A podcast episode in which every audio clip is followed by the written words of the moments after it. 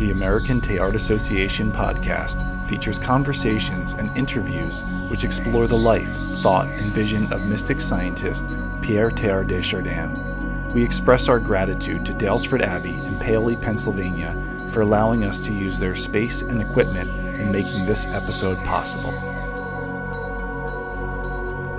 Frank and Mary Frost are independent documentary filmmakers with more than 35 years of experience.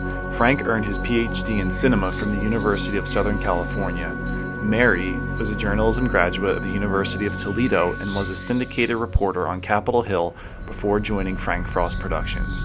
We connected today through the technology of Zoom, and we humbly ask for your patience as we had to deal with some lag in terms of our internet connection. Most of the lag has been edited out to make the conversation more enjoyable. Frank and Mary Frost, welcome so much to the ATA podcast. It's great to have you with us today. Good to be with you. It's a real pleasure for us to join ATA in this way. Yeah. We're, we're big fans of uh, ATA, as you know. So I'm glad to be here. And it's an honor to be speaking with you. Um, you've been uh, working hard now in terms of this film on Teilhard de Chardin's life, uh, but a little bit about you first. Uh, so, how did you get into filmmaking? What inspired you, and what drives you now as filmmakers? Wow! So it's been quite a, quite a while. Um, I was uh, once a young Je- a Jesuit myself, uh, and uh, as a young Jesuit, um, I discovered movies. I was getting a graduate degree in English literature, and I discovered movies. And I thought movies are even better literature than books, and decided that that would really be something I'd like to do. So after I got my master's degree in English, I got permission from the Jesuits to study film at University of Southern California. Uh, and while I was uh, in philosophy, we had a film series uh, at, at, at we discussed films and I was very uh, involved in that.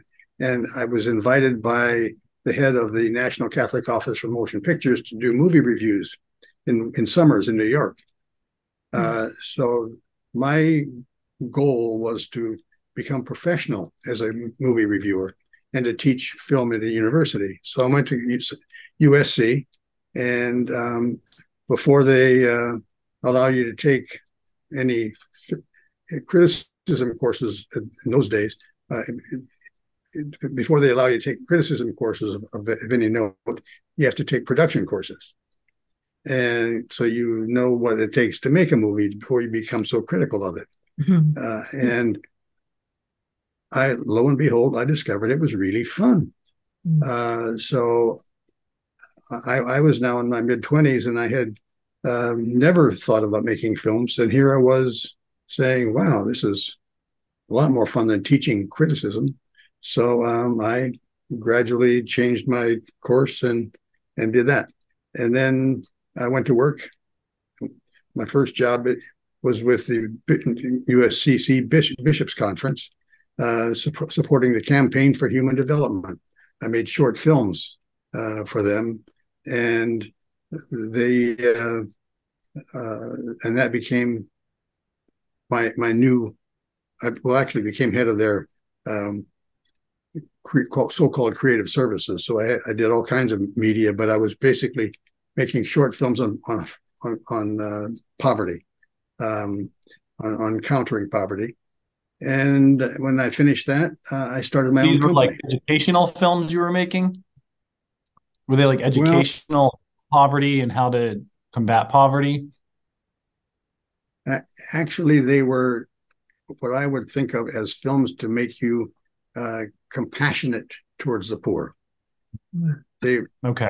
Uh, they, they, were they were basically all mini biographies uh, of, mm. uh, sometimes in groups, there's three or four, sometimes individual groups.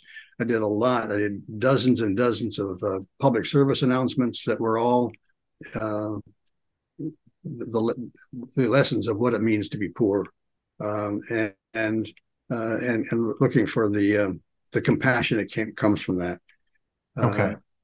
so that was that was what that was uh, doing, Very and uh, so I got into a, a, um, a groove. I really liked that very, very much. It also gave me a really special appreciation for the Catholic Church because I would travel around the country and tell people what I was doing, and people would say to me, "I didn't know the Catholic Church cared about the poor." Uh, so social justice was something that was kind of revelatory to people in the, in the 1970s, which when this was, and uh, so that made me feel good as well, and I became very, very uh, liked it very much. Um, so then I decided I'd make my own, start my own company. And I was, since I was doing mini documentaries, I stayed in mini documentaries because I, in order to start my company, I first had to make sure I had some clients, and I had a half a dozen clients lined up. Started doing short films, mostly for the uh, Catholic Church, but all the for, for, for other religious organizations and nonprofit organizations, which they mostly use for fundraising, right? Uh, mostly they did, yeah. yeah. But basically, they did the same thing as we did for the Campaign for Human Development, which was not to make the film itself a, a fundraising film, mm-hmm. but to make it the the uh, the ask came after the film. The film was the, the, the softening the ground mm-hmm. so that you could uh, then make it make the speak. Yeah, it wasn't my job to make the ask. Thank God, it, my job was just to soften the ground. So, um, so that's be, became something, and then I. Uh, kept thinking I was going to go back where I started in film school of going to uh, doing feature films, mm-hmm. but that's a big leap, and I never got there.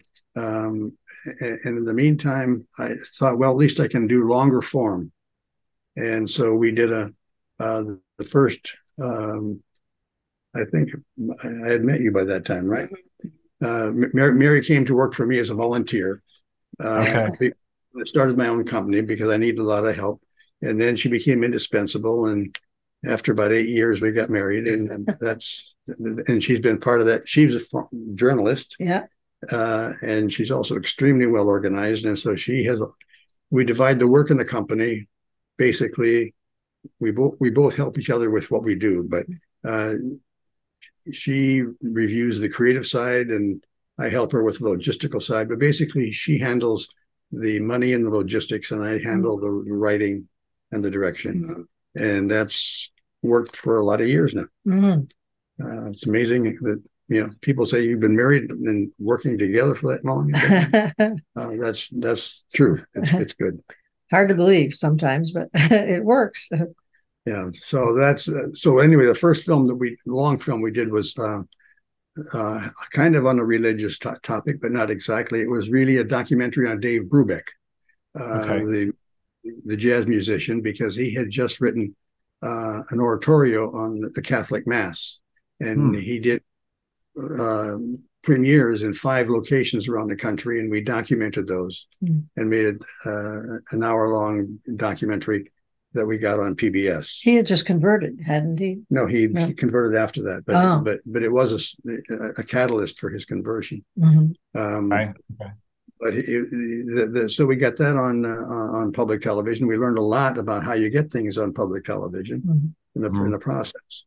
Um, mm-hmm. Unfortunately, that we also learned some other lessons from that, if I may. Mm-hmm. Um, we learned uh, about music um, because Brubeck oratorio had uh, choirs of 50 60 100 people depending on where mm. where he was.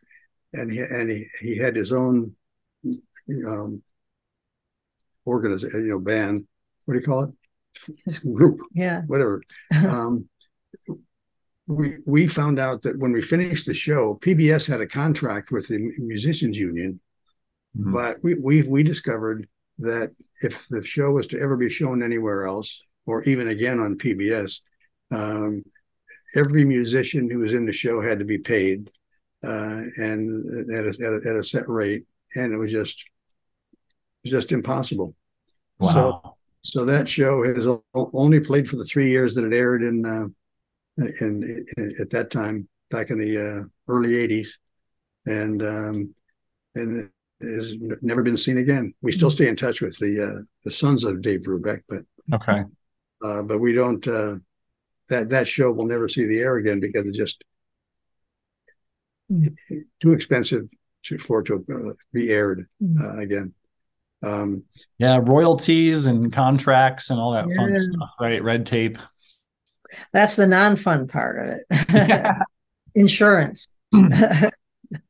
so and you ended up doing um, uh, the, the the music that same thing as it were for a show we did on the uh, the other the uh, the American Creed, right? Mm, mm, yes, that that was even more complicated than Brubeck. That that was using popular songs, and uh, it was very complicated. We had to hire a, a music rights attorney, and uh, uh, I, I can't even tell you how much it ended up costing for that music, and and and and that also didn't see the light of day again because of the cost. It's very commendable that you were pioneering enough to start your own business and to um, you know take on this challenge of being an entrepreneur especially uh, creative at that right? You're an artist you're producing films and um, it's a, a testament to um, to your spirit that you're doing it as a couple I think uh, it's a really thing. Um, I know my wife and I work together, um, not for our own company. Maybe someday that would be cool, but um, you know, we have the privilege of working in the same place together, and it is a, a neat dynamic to you know have that opportunity. Um, so uh, you're Frank, you're at USC, or you're a Jesuit. You go to USC, you start studying filmmaking. At some point, you, then begin your own company. You and Mary meet. You're working together. At what point did the two of you meet Teilhard de Chardin? Well, I actually I met Teilhard de Chardin when I was a young Jesuit studying philosophy. You're, you're, That's what I would have presumed to some degree. So, so you you're, you know Teilhard, so you, you would be aware of the fact that there was a Monitum issued in 1962, uh, warning seminarian heads of seminary seminaries not to let their uh, seminarians read Teilhard, and of course that meant we all read Teilhard. Uh, as we're was that still- a Freudian slip warning the heads of seminarians? uh, that that that pretty much uh, was a promotion, you know. exactly. Read Jr. and, and so we all did. The funny thing is that um, I was uh, I did I pretty much I, I read the Divine Milieu, and I tried uh, the Phenomenon of Man, which was uh, called in, and um, didn't get through that one totally. Uh, and then I kind of pretty much forgot about Teilhard. So then the second time we met Teilhard was together um, when we would were uh, doing pro bono work uh, for Woodstock Library. Woodstock was a theological uh, Center. center, and um, It had moved to Georgetown. It used to be up in Maryland, I think. right. That's it? why it was called Woodstock. Yeah. So at, at Georgetown University. So one day, uh, I'm, I'm doing a pro bono uh, event in George in Woodstock Library of a round table, and my once I got my crew working with the cameras and, and recording, and they're they're doing their thing. As a director, I don't have a lot to do, and I keep looking over, and I see this bust of Teilhard de Chardin there, and I keep staring at it and staring at it. And um, when the the the event is finished, our liaison with Woodstock uh, Library uh, said, "I notice you keep looking at that statue, uh, that bust. You know, we did a seminar on him a couple of years ago." And I said, "Oh, really?" He said, "Yeah, I'll give you, I'll, I'll give you the proceedings, uh, and uh, you really ought to do a film on him." Mm. So that planted a seed. Wasn't the actual total beginning, but it only a couple of years later, and then we learned that uh, Georgetown Library, Woodstock, and Special Collections have one of the world's largest collections of Teilhardiana, Mm. uh, of letters and uh, objects and uh, and things, and and uh, so we see the resources are here, but there's always this question of money. But there's no money.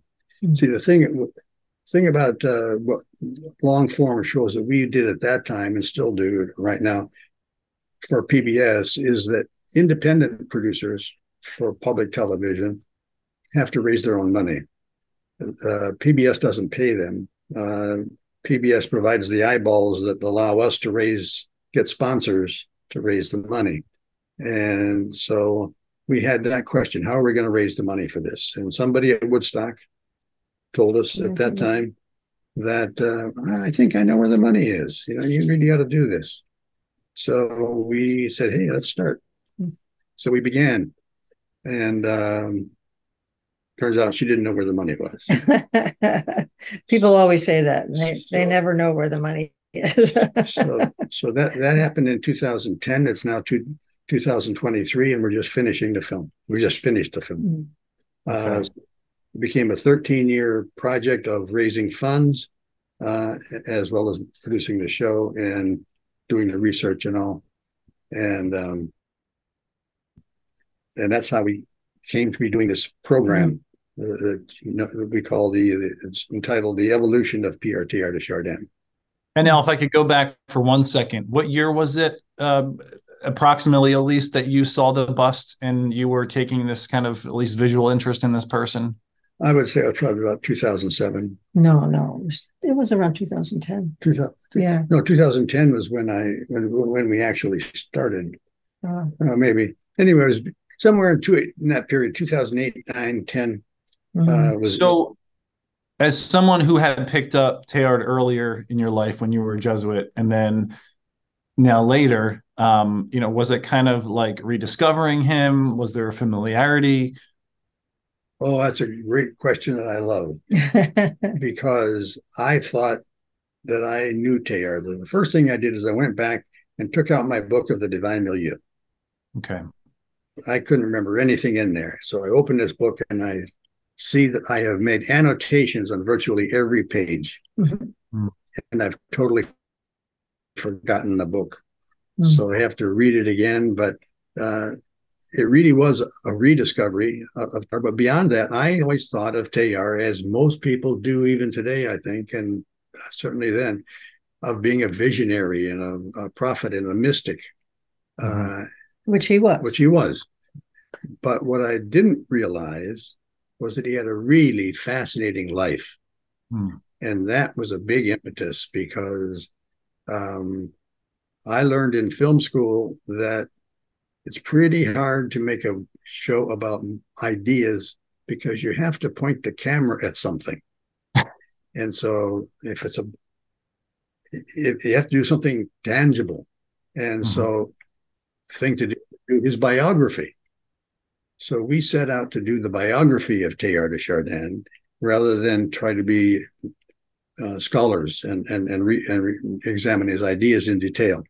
Now his ideas do emerge in his life because they're the motivations that drive it, but but Mm-hmm. we only touch the surface, and then we uh, uh, figure that the people who watch the film, if they're intrigued, will want to know more, and the, they can go to the American Teilhard Association, and uh, and there are all kinds of resources available to learn more in more detail.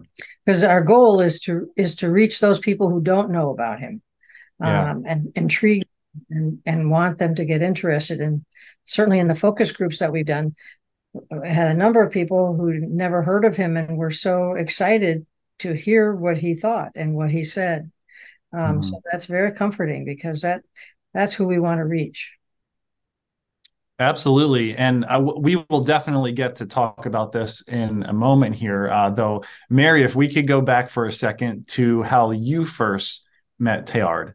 I got Frank's side of the story, but how did you first encounter Teilhard? I never heard of him before. I'm sorry to say. Um, uh, I went all through Catholic school, but he was never mentioned. And so it wasn't until we started uh, doing this project that I learned about him. And uh, interestingly, when I was going through my dad's library, Found the Divine Milieu and a number of Mhm. books on cosmic issues that he was reading at the end of his life, but he never mentioned it to me. And so I I, I thought that was it's quite amazing. I wish I had known it and would have been able to talk with him about it. So Yeah, I wonder generationally, um, you know, how many people there are who like it's, you know, for lack of a better term, kind of like a deathbed admission that they were Mm. reading this type of stuff and thinking in this type of way. Um, I had the opportunity to, within the last year, give a presentation to a very vibrant senior community. And the questions they asked, the feedback they offered were some of the best I've ever had. And wow. I really attribute that to them being, um, you know, kind of like past that age of caring what, you know, dogman or doctrine, so to speak, might say, you know, or the powers mm-hmm. might be, mm-hmm. um, the powers that be, rather, what they might say about, um, you know, these opinions. But very interesting, very interesting. Just an aside, but thank you. Yeah. No, I think uh, that's, that's, really, really true. I think uh, I can speak of that age, of that age that you begin to uh, be more concerned about uh, kind of the big questions. Yeah, you know, you're not, not so busy trying to make a life, and now thinking about the end, as it were, or the transition. You know, yeah, yes, yeah, the transition. So, hmm. so now you mentioned how in um, you know creating this film, you get to really enter into Teilhard's story, and you realize in this rediscovery of Teilhard and his work that there is this really rich storyline in terms of his life that's unfolded over these years. Um, and I had the great opportunity just a few weekends ago in Hyde Park, New York, to watch the premiere of your film. And um, I was just really taken back by the fact that you guys made a pilgrimage essentially to all these sites in Teilhard's life that were so formational. So, what was that like for you to make that pilgrimage?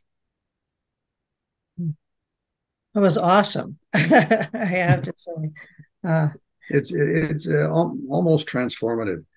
The um, when the, I, when we by the time we started this film, we were very practiced at making documentaries, and I had a kind of a, um, an unspoken premise that I had that you don't want to know too much about your subject because it gets too complicated. So just learn enough to to get the images and the, the script and and, and do, do, it, get it done.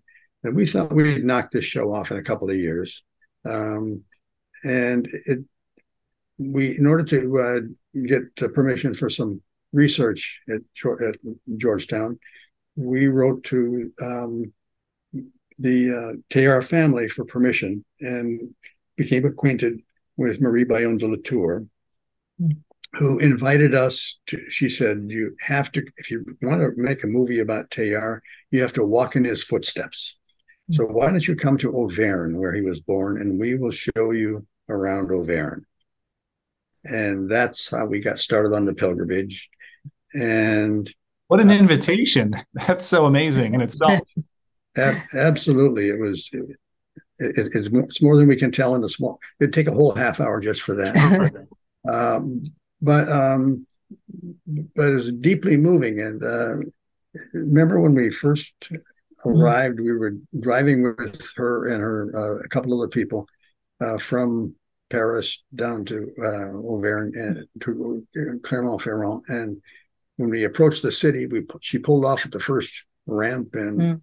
The, the first place we went was the cemetery where his family is buried and uh, and I was so struck by that because we had been to the grave in Hyde Park, and uh, mm-hmm. where he's buried in the Jesuit cemetery there, and uh, and the family cemetery is is you know not tombstones. It's it's one big uh, structure, and and numerous people are buried in that place, and they have all their names listed on the metal uh, sign. Like that's not a sign, but uh, and and I, I, was just saddened to think that he was the only one who wasn't there uh, because he was still in New York. um, so, but you got the whole family history just in this yeah. uh, spectrum of this. Uh, his, his, parents were there, his brothers were there, and hmm. I'm not sure who. It was a, quite a long list yeah. of people. Yeah. Uh, but when you go to the place, the, so it turns out that we all we were trying to find images for things we knew would be true in his uh, biography, such as the place where he was born. And there's we knew about heard, heard about Sarcenat, which is the place where he's born. It's a chateau. Uh, the, the Teilhard family. Teilhard was uh, uh, one of eleven children, uh, and uh, the, his father was a kind of a gentleman farmer, or was, he was wasn't nobility, but he was whatever the term is for a, a higher level of. Uh, I, I don't know what the French would call it. We would might say landed gentry. Landed gentry, sure. yeah, yeah, that would be. So, um, but his father was trained as a naturalist. He was educated, wasn't he? He was. Yeah. He, he actually went to school for uh, uh, for that when he younger. So we, we knew that he had this chateau, uh, but we didn't know was that he actually owned three chateaus. Mm-hmm. Uh, there's three. The family today still has three um, large farms with uh, with mansions that we, would be say in English, but there's chateaus, uh, very large buildings, and uh, so Marie Bayon put us up in one of those um, and took us around to the others and took us to places, this, the churches uh, where he hmm. where he was baptized. That's in the show, right? Um, and and to the mountain that he climbed because that area of France has these extinct volcanoes, a whole line of them, and uh, so we climbed one of those and that was a difficult day for me because I had didn't know we were going to climb a mountain. So the only shoes I had were street shoes, and it had been raining and muddy. And it was like for every step I took forward, I slid two steps back. Poor Frank was practically pushing me up the hill, but I made it to the top. yeah. That's great. So, so walking in his footsteps literally mm-hmm. um, does something emotional to you. Mm-hmm. Uh, sure. Your your imagination is uh, is stimulated, and you can imagine him being here and and what it was like, um, and and that's true of each each of those places. Those chateaus today had a special place in his life. Uh, for example, we stayed in a one of them called Murol, which had a had a river running past it. Uh, and it was there that he would go and collect stones that would we wash off on the shore from this river, um, and uh, it became a, a, stone collecting place for him. And so um, uh, we, we got and we well, so we went to each we went to each place twice because we went once for research, mm. and then we went back to each place to shoot, and each one of those required a separate fundraising effort. Um, but uh, when we went back to shoot at Murol uh, to the uh, place where he gathered stones, um, uh, two of his brothers, you know, he has three three brothers, but uh, uh, not he didn't have, but his his nephews, three of his nephews, um, who still own that house, went down and and collected stones with us and and had always had the understanding that fossils were something that you found. Um, it's more like it's something you discover when you crack open a, a stone. Mm. And uh, and so they were down there cracking stones with their hammers and showing them to us. And mm. um, they gave us a, it was very heartwarming. They gave us a, gift uh, when we uh, came back. They had taken the stones that they had found and broken, and they did what Teilhard did. They put little tiny labels on each one to say mm-hmm. what it was and gave us a collection of stones. It was really wonderful. Mm-hmm. Anyway, that that's only a kind of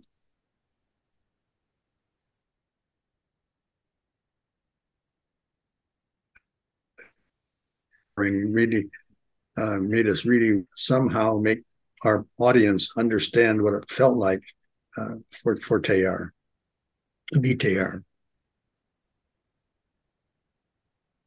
Yeah, and like I said, and having seen the film myself, um, you really do get the sense of walking in his footsteps, and the fact that you've taken this effort to travel around to all these very formational places in his life. Um, I'm trying to think the overlays, especially with like the trenches from World War One, that was very well done. I mean, I, I, could keep going on about how much I enjoyed the film and how well done I thought it was. So I don't know it's appropriate for me to just fawn over it like that. Like it, you know, um, but you know, to, that certainly take my affirmation. Um, so you know, in having spent you know a career in making films, what was unique about this film in terms of the challenge? I know you specified financing it was particularly challenging, but were there other challenges unique to this project that arose?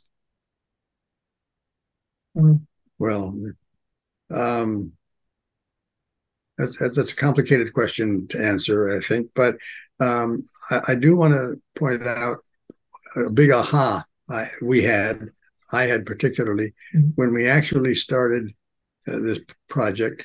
I had started to say that I thought, thought of him as a, uh, a visionary, and went to Georgetown Library, and the first collection that started through was the George Barbour collection, which is a collection of all the essays that he wrote, scientific essays he wrote in China, and, uh, and with a ton of photographs and other things.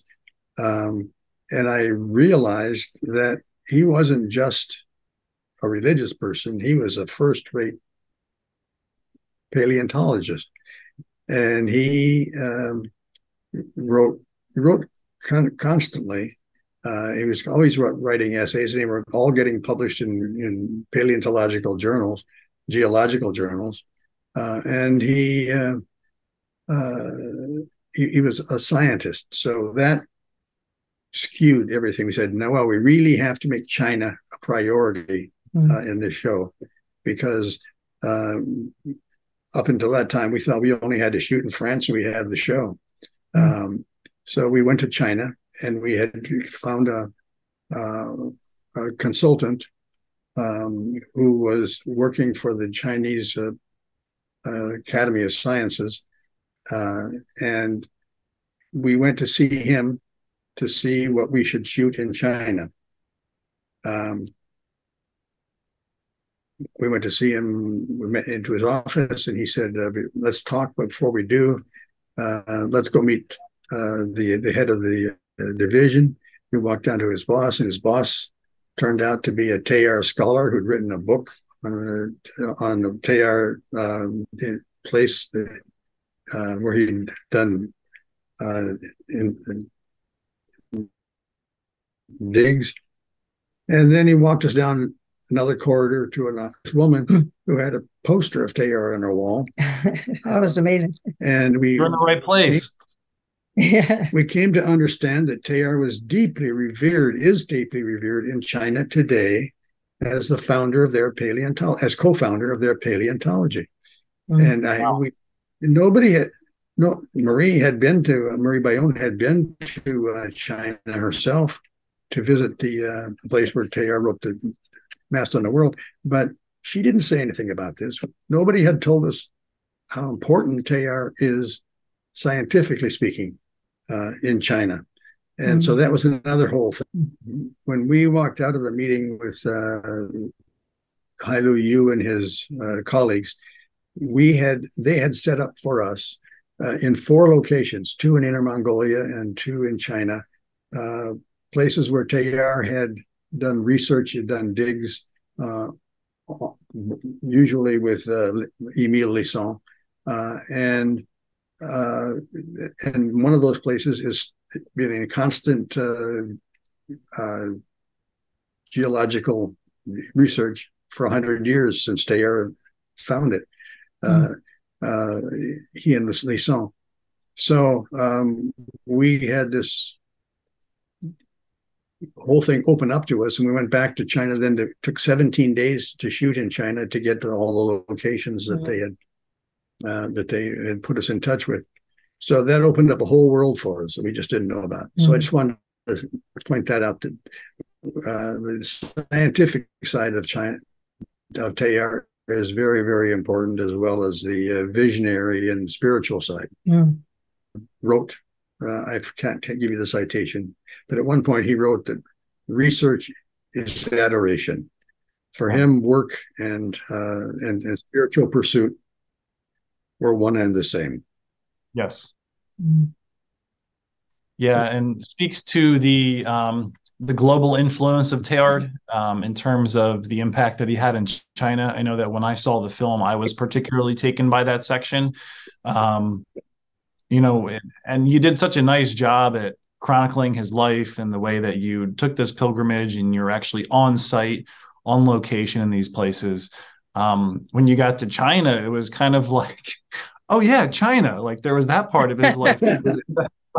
I was finding myself like so immersed within the story and the way that you were telling it that when I got to China, I was like, oh yeah. oh, he did that. Yeah.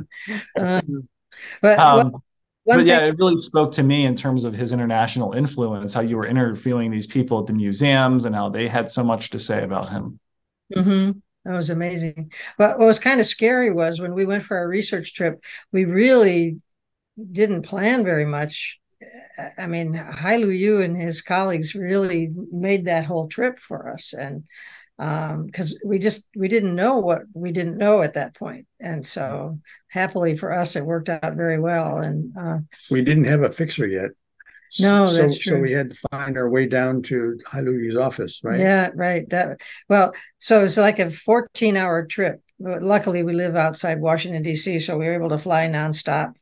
And uh, and uh, so we, we were told we were staying at uh, Georgetown has a, a school there at, at a at a Chinese university called uh, the Georgetown School is called the Beijing Center for people from Catholic colleges uh, in the U.S. to come and be for a semester and you know learn some Chinese and learn about China, and so um, we we did have help there, and we were staying there, and so the the woman who was in charge sent us a paper by email of their address in Chinese characters. So when we got into a taxi, we just just hand that to the taxi driver, and he would get us to the right place. Because we arrived on a Saturday night at like nine o'clock at night, and uh, and Frank says when we got fine to the Beijing Center, and he said we have to go tomorrow morning because we had an appointment on Monday with Hai Lu Yu. We have to go tomorrow on Sunday to make sure that we can find our way there on Monday.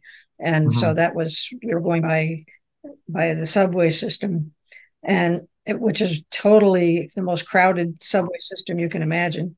And uh, um, but we got our tickets and we got on the train and we had to change ones, and was even though it was Sunday, it was just packed.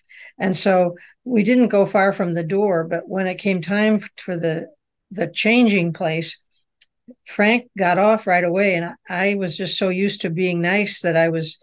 People were coming on, and he's had this vision that the train was going to go and we would never find each other again. So he reached in and grabbed my arm and just pulled me out of out of that subway train onto the platform.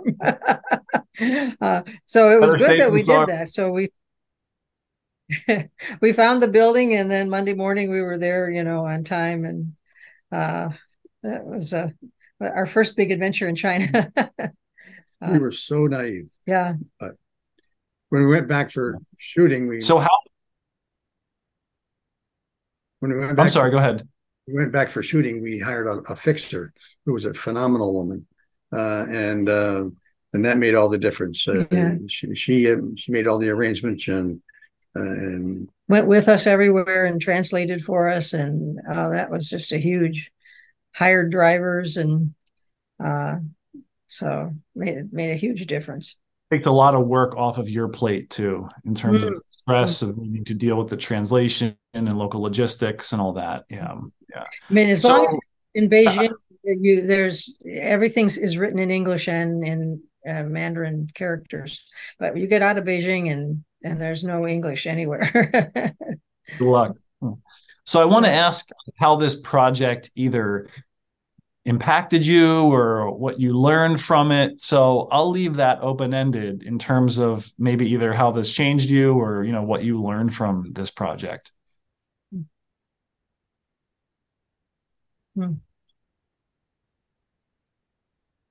Boy, that's a good question to think about. Um, for for me, um, I've become more and more.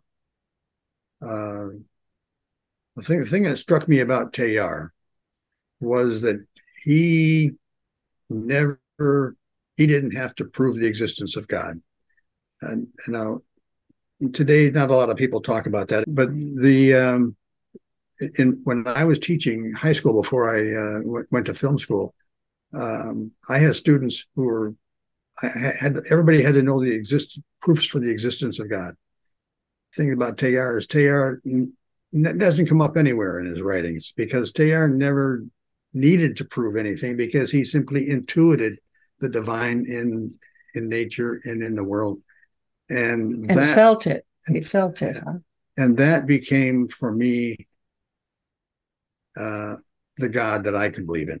Mm. And so overall, the, the show for me, making of this show has just really intensified for me um, the, um, uh, the the immanence of God and the presence of God in in in, in the divine in nature, and that's actually the um, the inspiring moment that, uh, I think for um, the notion for Thomas Berry in, in, the environmental movement that he founded um, mm-hmm. is that everything is sacred, um, nice. and uh, and that that sense of sacred uh, is um, a personal gift that we have, whether or not anybody likes the film. Mm-hmm. Mm-hmm. So, and, and we've really been immersed in Teilhard for years now, and we've been editing with our wonderful editor Bob Canner, um, who came to us on a recommendation, and and uh, and he, he turns out he's Jewish, and he didn't had never heard of Teilhard, and and it was wonderful because he he gave us uh, uh, someone who who didn't know Catholic jargon, who didn't know the things that we take for granted, and so he could stop and say, "What does that mean?" And you know, I don't understand that, and and that was so helpful. And so, for these last couple of years of hearing Teilhard's words, I think th- this was this thing that Frank was adamant that we had to have. It. This was not going to be just a film of he did this and he did that and he did that and he did that, but we want to hear what his thoughts were from the various letters and the essays and things that he wrote, so that you really got a sense of of what his his feelings were, what he what he thought and and felt uh, as these different things happened to him. Um, and, you know, we hope that people will feel also the, the, I don't know what's the word that, you know, how despite all the, these blockades that were put in front of him, that he kept going. I mean, that's the most amazing and inspiring thing to me. He never gave up. He kept thinking, well, they'll see it someday. They'll understand what I'm saying. And, and, and, uh, and of course they didn't but but he didn't he never gave up. And you know he never left the jesuits. He was a lot of people say oh why didn't he just leave? And and he he just couldn't. I mean he he had vowed to stay and he he wanted to stay right? Right. Right. uh, it's just amazing amazing man. And i mean even for people who don't buy the vision i think they'll be be interested in the story of his life and how he dealt with everything that happened to him. So you asked, yeah, for those that have a problem with the vision, it says something about um, the paradigm of modern science too, right? Mm.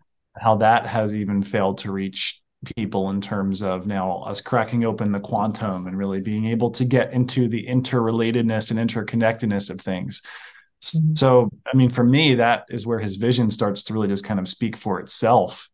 And like Frank said, it's no longer even a debate or a question about the existence of God, but rather um, the scope of God, we might say. Mm-hmm.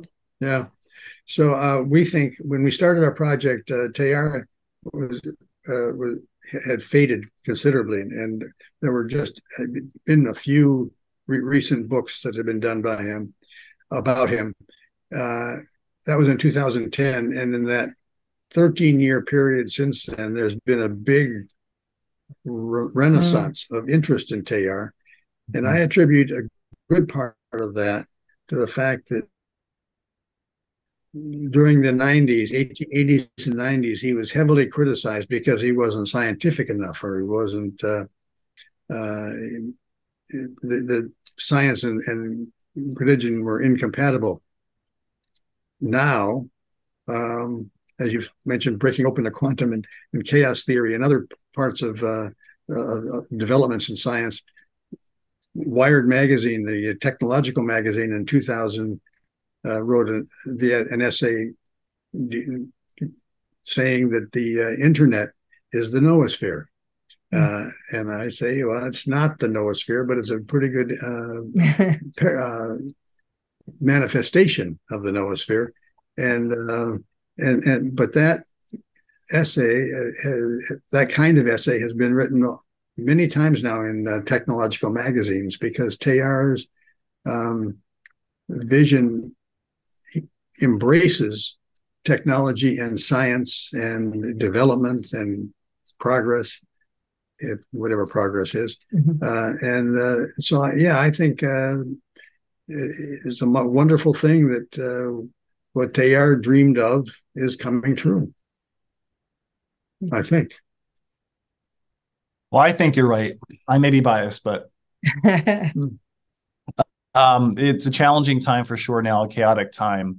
And there is uh, the most complexity we've ever encountered in our lifetimes. Yet, mm. this is the most conscious we have ever been. And uh, we know the way that works with complexity and consciousness, those two have a corresponding ascent together. So, uh, the, despite how you know um, hectic things may feel that's just a sign for me that there is this increase in mm. complexity therefore a call for us an impetus to really accelerate our awareness and how we can be agents of change right within the world and where we see injustice and things like that um, well i mean thank you for sharing your own personal journey through this following of Teilhard's footsteps and this you know really longer than a 13 year journey of making this film both in terms of just you know getting into filmmaking your relationship and how this whole discovery of Teilhard and the relevance of his work and vision um, has unfolded. Um, now i've alluded to several times that i've had the opportunity to watch this film and enjoy it and i had the opportunity to do so just a few weeks ago as i had said earlier in the podcast in hyde park at Mariapolis Luminosa, which is a retreat um, complex, we might say, run by Focolare. And uh, it was a phenomenal experience. And we had, like I said, this great chance to watch the film and to enjoy it there. But that week, really, not even that weekend, which was a combination of a program in Manhattan, followed then by the weekend in Hyde Park, um, was a large to do to your efforts in collaboration with the French. So, would you mind sharing just a brief backstory on how that um, and, and, I'm sorry to to give more detail to this. That time together was to celebrate the 100 year anniversary of Teilhard writing the Mass on the World. Um, so, would you mind just giving a brief backstory on how your efforts in the French came together with the ATA to make this possible?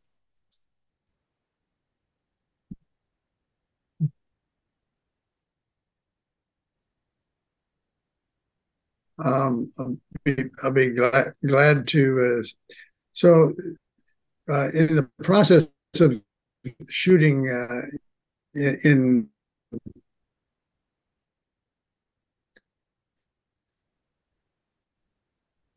conference uh, in uh, well, we we say Reims, but they say Reims, um, and um, and also present there was a Sister Kathleen Duffy, and um, so when the French decided that they wanted to celebrate the 100th anniversary of Mass on the World, they wrote to the four Americans they knew uh, from attending their events uh, to ask if we would collaborate with them.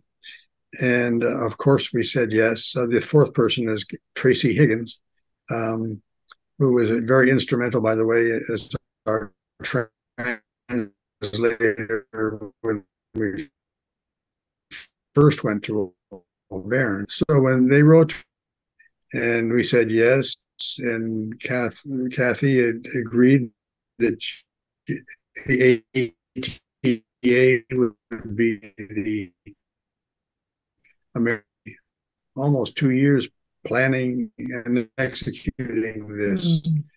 Uh, there are many interesting questions uh, that, or dilemmas that come up when you're trying to organize something in two different in in your Zoom calls, uh, and in your you have your letters, but um, but there's a lot of obstacle, a lot of hurdles, I would say, in in organizing something like that uh, in, in, in a bilingual way, and uh, so we gradually we knew we were getting in for something but we didn't know how intense it would become until a few months ago mm-hmm. when it uh, came to final conclusion, there was a tremendous amount of organization that still needed to be done.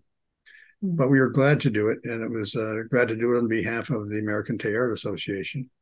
But it really, it really was a team effort with Kathy and Tracy, for sure. Absolutely, yeah, absolutely. And uh, uh, we were just so happy. I mean, at the end, I think everybody was very happy. And when the French were leaving on their bus, they were all waving goodbye. And um, so it was a, a, good experience in, in bringing the two groups together and, and spending so many days together.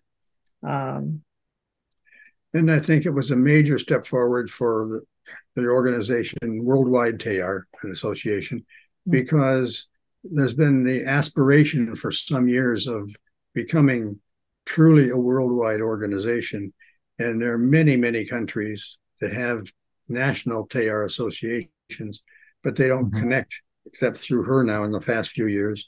And so now this gives a big impetus, I think, mm-hmm. to uh, uh, creating a network of uh, worldwide, international, or, or national Teilhard associations. So I think this had a, a, a bonus mm-hmm. if, uh, effort effect of, of doing that, as well as uh, being very quite inspirational for the people who were present. I agree. And in my recollection, it's the first time that the ATA has all been together since 2019. Um, when there was a conference in, I think it was like December of 2019. And um, it just seems so far away that we've all been together in the flesh. And it was really great to just be in the same room with people, especially our friends from right. France. Um, and just to see that way the synergy unfolded between the two groups. Mm-hmm. Um, I myself do not speak French, but it was really neat to just be. And for, for me, I wasn't even there in Manhattan. I was only there for the few days in Hyde Park. So that you know 72 hour period if that that we were just kind of immersed together there was just this common understanding that starts to develop when in conversation you're you know these things are unfolding so it was really neat i was just going to say the hyde park part was really the most uh, interactive of the two. So, um, and you didn't miss a lot in Manhattan. The, the French were kind of isolated because they were with this travel agency that had booked all their meals and everything. So it was only in Hyde Park that we all mixed together, you know, at the different tables and different meetings and stuff. So, right, right. Well, it was really neat to be a part of that. And thank you so much for all of your hard work and for Kathy and for Tracy's hard work um, it was a phenomenal and, experience. And for you, you you did a great job as introducing everybody and being the master of ceremonies at various times. So that was very helpful. So oh, my pleasure. That. Yeah, that was fun. My pleasure for sure. So, um, like I said, it was very exciting to watch this film. The first 20, 30 minutes or so, I was thinking, oh, I could show this to my kids. My kids mm-hmm. are all small children, six or younger. Um, mm-hmm but you know as, i'm watching the rest of it i'm like oh this would be even appropriate to show to maybe juniors or seniors in high school or mm. certainly college courses um, undergraduate or even graduate level it's just very applicable to so many different levels um, whether you want to show the entire film whether you want to show sections of it mm. um, i know for me Teilhard is best taken in small doses you know well big ones every once in a while for sure but you know it's usually more digestible in smaller doses. So yeah. I could see how the film could be used in a similar way to highlight certain movements from his life or different elements of his thought. Uh, so I'm really excited to see how this and um, you know the dissemination of it continues to grow here. But what are your plans for getting it out there, and uh, when and how will people be able to view it? So I, I need to follow up on what you were just saying by saying that when we started this show, uh, we wanted to have it broadcast to a large audience, and the only only avenue really available at that time was PBS. So we set out to do a show for public television. In the 13 years of this work, the world has changed uh, mm. technologically. Now we have a digital domain that has opened up a whole whole wide variety of ways to get the word out. So we recognize now that it's really our task to take the show that we have in a two-hour form and re uh, repurpose it in smaller forms that it can really be uh, distributed on the on the internet and used in education and so on. we would welcome your input on what you think would be appropriate pieces to uh, mm-hmm. to do that with. But we do know that we do need to uh, uh, to go about reconfiguring it for uh, for audiences today. Sounds so strange. Audiences today, but well, it has changed. There's, there's been a huge change in, in ten years. You know? And it, as a film, it's not like it feels like it's you know old or anything like that. It's, it doesn't feel like it's 13 years old having heard your story, it certainly is obvious you put 13 years worth of work and travel and your blood, sweat, and tears into it. Um, but it views as if it's a film that was thought up and then mm. created. Mm-hmm. So it's certainly. I, I, think it'll have a long life, you know. Mm-hmm. It's, and it's not dependent. I'm sorry. So it's not dependent on current events or anything like that. So I think it it'll be around for no, and I was going to say that it fills a hole. It certainly uh, there is a gap there within ter- in terms of uh, the theological um, spectrum, mm. Teaching, and then even in terms of just the resources that are available. Um, you know, it, it's something that can be applied across the board in a lot of places. I think. Mm-hmm. Well, I mean, I could see it being shown in science classrooms too. Hmm on the other side of this podcast, let's have a conversation about those possibilities. It'd be very, mm-hmm. uh, That's good. very interesting to explore the uh, the the range. It would be, and like you said, that event really was kind of um, the beginning, not not the end of this project, but the beginning to how we can share your film and Teilhard's vision, and really to recruit more people who are of a similar mind and heart and have their own gifts to give mm. and share can you know increase because it's not just Teilhard's vision, right? He is the one who had the words to articulate it that he gave to us. Mm-hmm. It's just it's it's the larger vision, right? It's that the great work or the great story that Thomas Berry talks about, right? It's it's that drama which we're all playing a part, mm-hmm. that great so so in two hours, you've chronicled this one man's, this one visionary man's take on the cosmic drama. Um, and in terms of a testament to Teilhard as a Teilhard scholar, I'm just so thrilled that it's finally happened, right? You've made it, um, but just finally, like I said, it fills a gap. finally, there is this film that, um, but it's it's worthy of him too. You know, I, I feel like it, it's worthy of the dynamic and you know very Renaissance life he lived wearing so many hats, having so many different experiences with so many people in so many places. Um, you know, I think that it really does justice to that. So, um, kudos to you guys. And um, as we begin to wrap up here, I thank you for your time here today. It's been lovely to be able to chat with you. Um, is there anything else that you would like to share? And um, I'm going to ask you to share definitely um, where people can go to find out more about you and your work. Um, so one one thing is when we're when we finally have a, a broadcast schedule uh, set up, we we will let you know and the ATA know and and get the word out through various social media ways. We'll be hiring a publicist also who works with PBS stations because you can't uh, you have to go to them individually to get them to a uh, independent producer like we are, and so um, that that will affect. You know, we might even have a call-in program for people to, you know, let their station know that oh, I hear this show is available, and can you can we air it in a, in you know Hoboken or wherever. so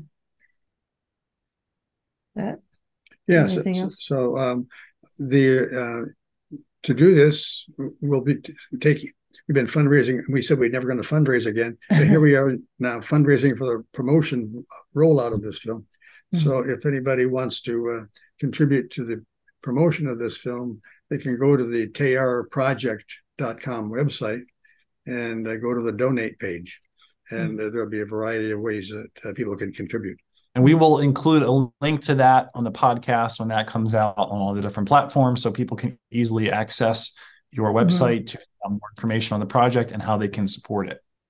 Mm-hmm. Great. Mm-hmm. Yeah. Well, Frank, Mary, it's been a pleasure to sit and talk with you for a bit more today.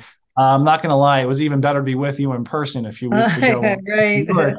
But this is a great and uh, appropriate follow up to learn more about what went into making that film that I enjoyed so much, and that I know the world also enjoy and appreciate and really um, gain meaning from in a lot of ways. I think so. Thank well, you. We appreciate you uh, inviting us to do this, and and we really are happy that you like the show. I mean, it just um, it, it, helps to know that, that, that people are connecting with it. And and then you're a person who knows a lot about Teilhard. So so you weren't put off by the fact that that that it is a an introduction to him if we can call it that. Um, although even a lot of people who know Teilhard and have studied him don't know the the life story all that well.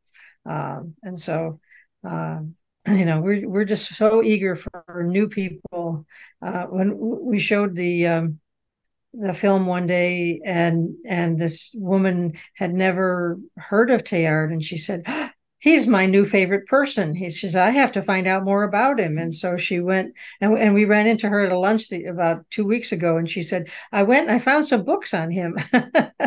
So uh, so that's what we want right so that, that, validates what we set out to do. Yeah Absolutely. Amen. Yeah, I had the opportunity to speak to a college class about a month ago. And after the class, and this class had heard nothing of Teilhard before, the kid came up to me and the professor of the class, and he was like, I know what I'm writing my final paper on now, and it's going to be Teilhard.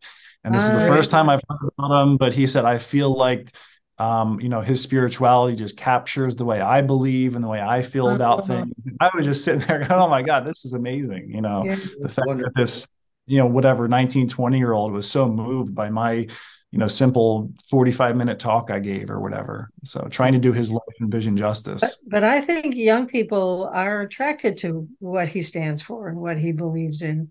And that's why we have to you know uh, i mean there's a million things we could do. We're getting kind of old here but um you know college classes on Teilhard um, at Catholic universities. I mean, we can't create those, but there are people who can. And so if we get the buzz going, you know, maybe that can come to fruition at some point.